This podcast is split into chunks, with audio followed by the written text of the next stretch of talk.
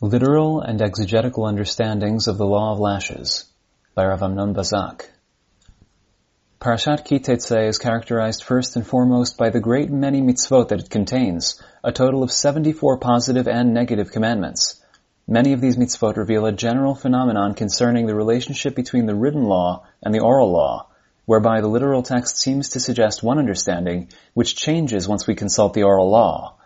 This subject has been addressed by our sages throughout the generations. In this year we shall focus on one brief unit in which this phenomenon is illustrated in three different details, the law of lashes. We shall attempt here to understand the literal text, the Midrash Halacha, and the reason for the discrepancy between them. The law of lashes is a short unit comprising only three verses. If there will be strife between people and they come to judgment, that they may be judged, then they shall justify the righteous and condemn the wicked. And it shall be if the wicked party is worthy of receiving lashes, then the judge shall cause him to lie, and he shall be beaten in his presence, in accordance with his misdeed by number. Forty lashes shall he administer, he shall not continue, lest he continue to beat him in addition to these with a great beating, and your brother shall be despised in your eyes.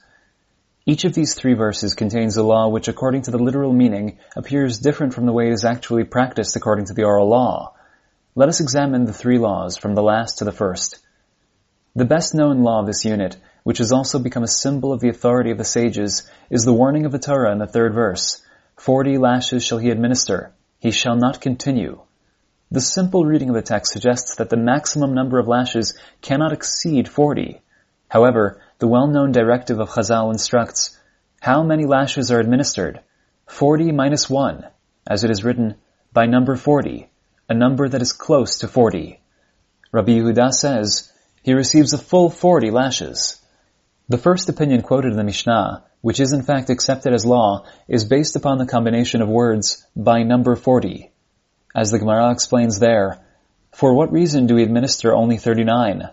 Had it written 40 by number, I would have said it means precisely 40. Now that it says by number 40, it must refer to a number that completes 40. Obviously, the exegesis of this verse is far from the literal meaning of the text, for the word in number concludes verse 2, while the word 40 opens verse 3. The Gemara relates to this statement by Chazal, regarding it as a symbol of their halachic power. Rabbah said, How foolish are those people who rise up in honor of a Sefer Torah, but do not rise up before a great scholar. For the Sefer Torah teaches 40, but the sages diminish by one. This example is noted by the Vilna Gaon in an important teaching in his Aderet Eliyahu, at the beginning of Parshat Mishpatim. But the halacha prevails over the literal text, as in the majority of this parasha as well as in several parshiot in the Torah. This is the greatness of the oral law, which is law handed to Moshe at Sinai, and it is a mirror image to the written law, like the impression left by a stamp. As it is written, how foolish are those people who rise up in honor of a Sefer Torah, etc. Such is the case also in the law of Pigul, and in most of the Torah. Hence it is necessary to know the literal text in order to know the stamp, However, the Vilna Gaon fails to explain what leads Chazal to explain the verses in this fashion. It would seem that Chazal's teaching arises from their desire to limit the Torah's license to administer 40 lashes, stipulating instead that the number be 40 less 1. But what lies behind this tendency? The Rambam in Hilchot Sanhedrin answers as follows. How are lashes administered to one who is deserving of them?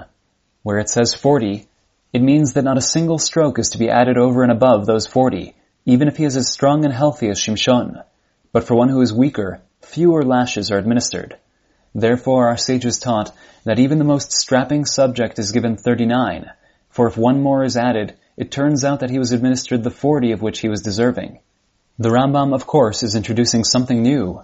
We may understand from what he is saying that according to the Torah he is indeed to be given 40 lashes, and that the law of 40 less 1 is of rabbinical origin. Indeed, the Kesef Mishneh explains that the rabbinic exegesis of this verse is a mere textual reference, asmachta, not an actual derivation. But clearly this explanation is somewhat forced, for there is no reason to regard such a typical instance of rabbinic exegesis as mere reference. For this reason, Abarbanel writes, and the Ridbaz writes something similar, since the divine will specifies that the number should not exceed 40, therefore the ruling of the sages is that there should be 39 lashes, such that in any event they will number less than 40. The reason for this is that he should not mistakenly exceed the number 40. In light of this, we may say that two levels of this law exist. According to the literal text, the person who is sentenced to lashes is indeed deserving of 40. However, since the entire section comes to uphold the dignity of this person, the sages derive exegetically that only 39 lashes should be administered, in order to avoid any possibility of the corporal punishment inadvertently leading to unwarranted degradation of the subject. Hence the sages are not trying to interpret the text differently from its literal meaning.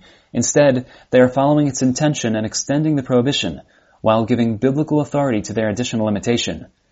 The sages interpret the verses thus by virtue of their authority, and this indeed seems to be the meaning of the expression, they lessened it by one.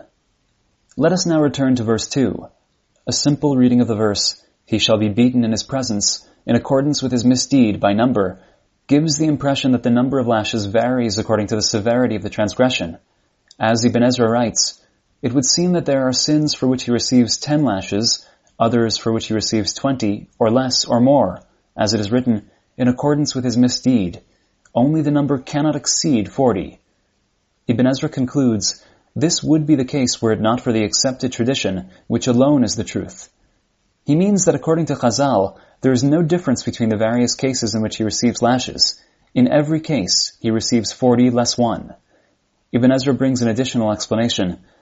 Though it accords with Chazal's conclusion that there is no difference in the number of lashes administered for the different transgressions that carry corporal punishment, it still recognizes the distinction between different misdeeds that arises from the literal reading of the text.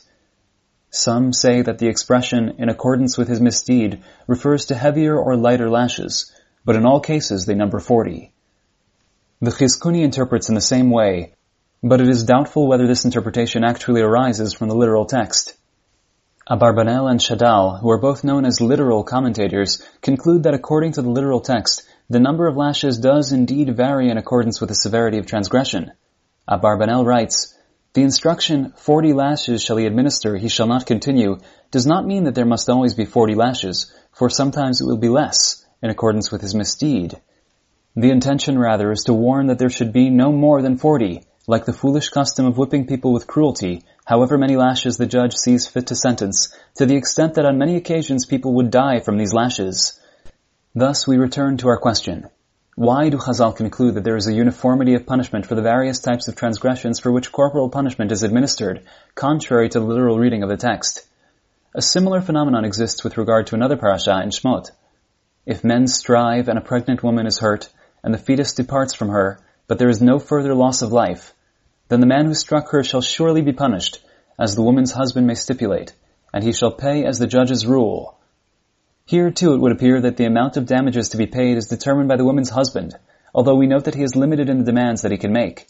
He shall pay as the judges rule. Ibn Ezra and Chizkuni explain, the expression, as the woman's husband may stipulate, refers to a case where he accepts to pay what the husband stipulates.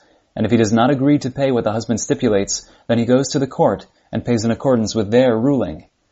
There are further examples illustrating the principle that arises from these instances, in other words, a trend toward uniformity, limiting the need for the judges to exercise their judgment in differentiating between sentences.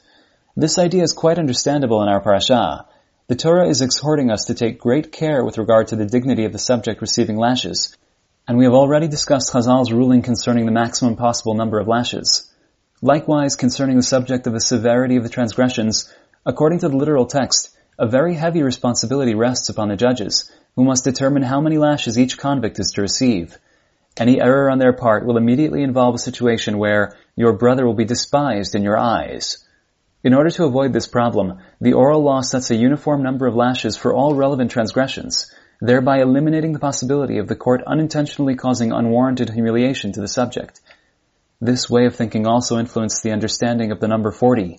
According to the literal text, this number represents the maximum number of lashes to be administered even in the most severe cases, based upon the assumption that exceeding this number would involve your brother being despised in your eyes, or out of concern that more than 40 lashes could lead to the death of the subject.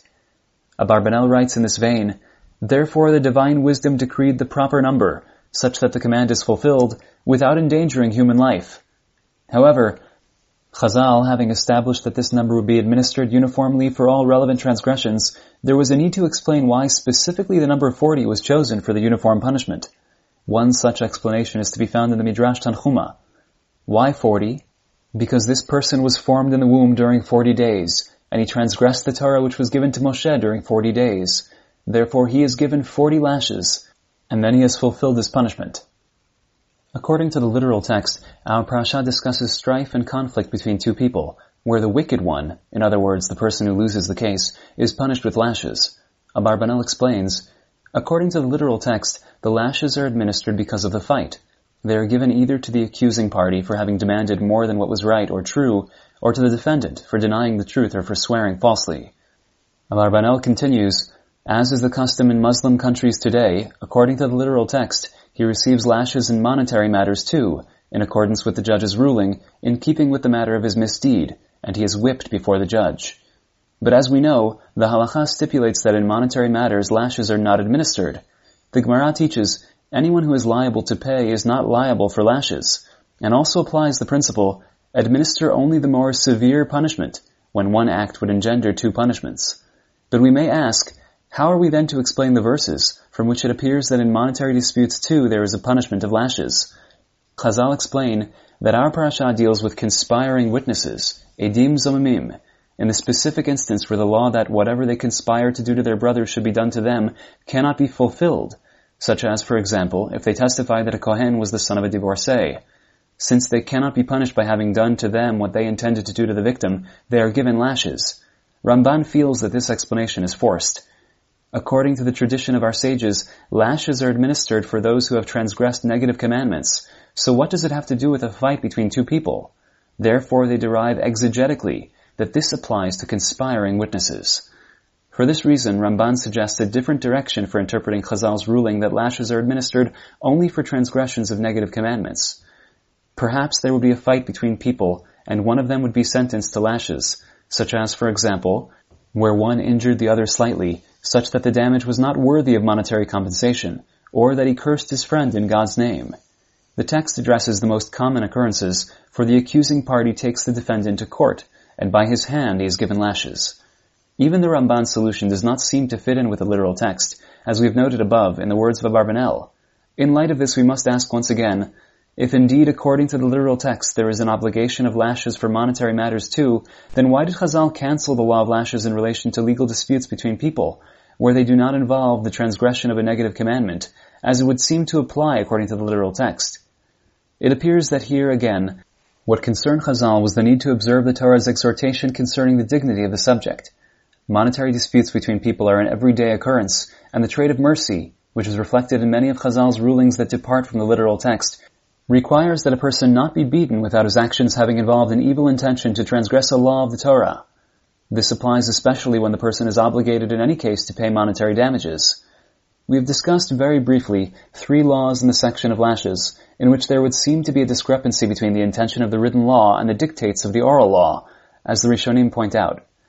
We have followed the footsteps of the Vilna Gaon, hence it is necessary to know the literal text in order to know the stamp the oral law which is a mirror image of the written law.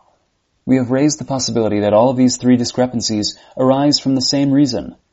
The inclination of Chazal by virtue of their authority to apply most stringently the Torah's instruction to take care concerning the dignity of the subject who receives lashes. A Jew, although he has sinned, remains a Jew, and a person who receives lashes is still your brother.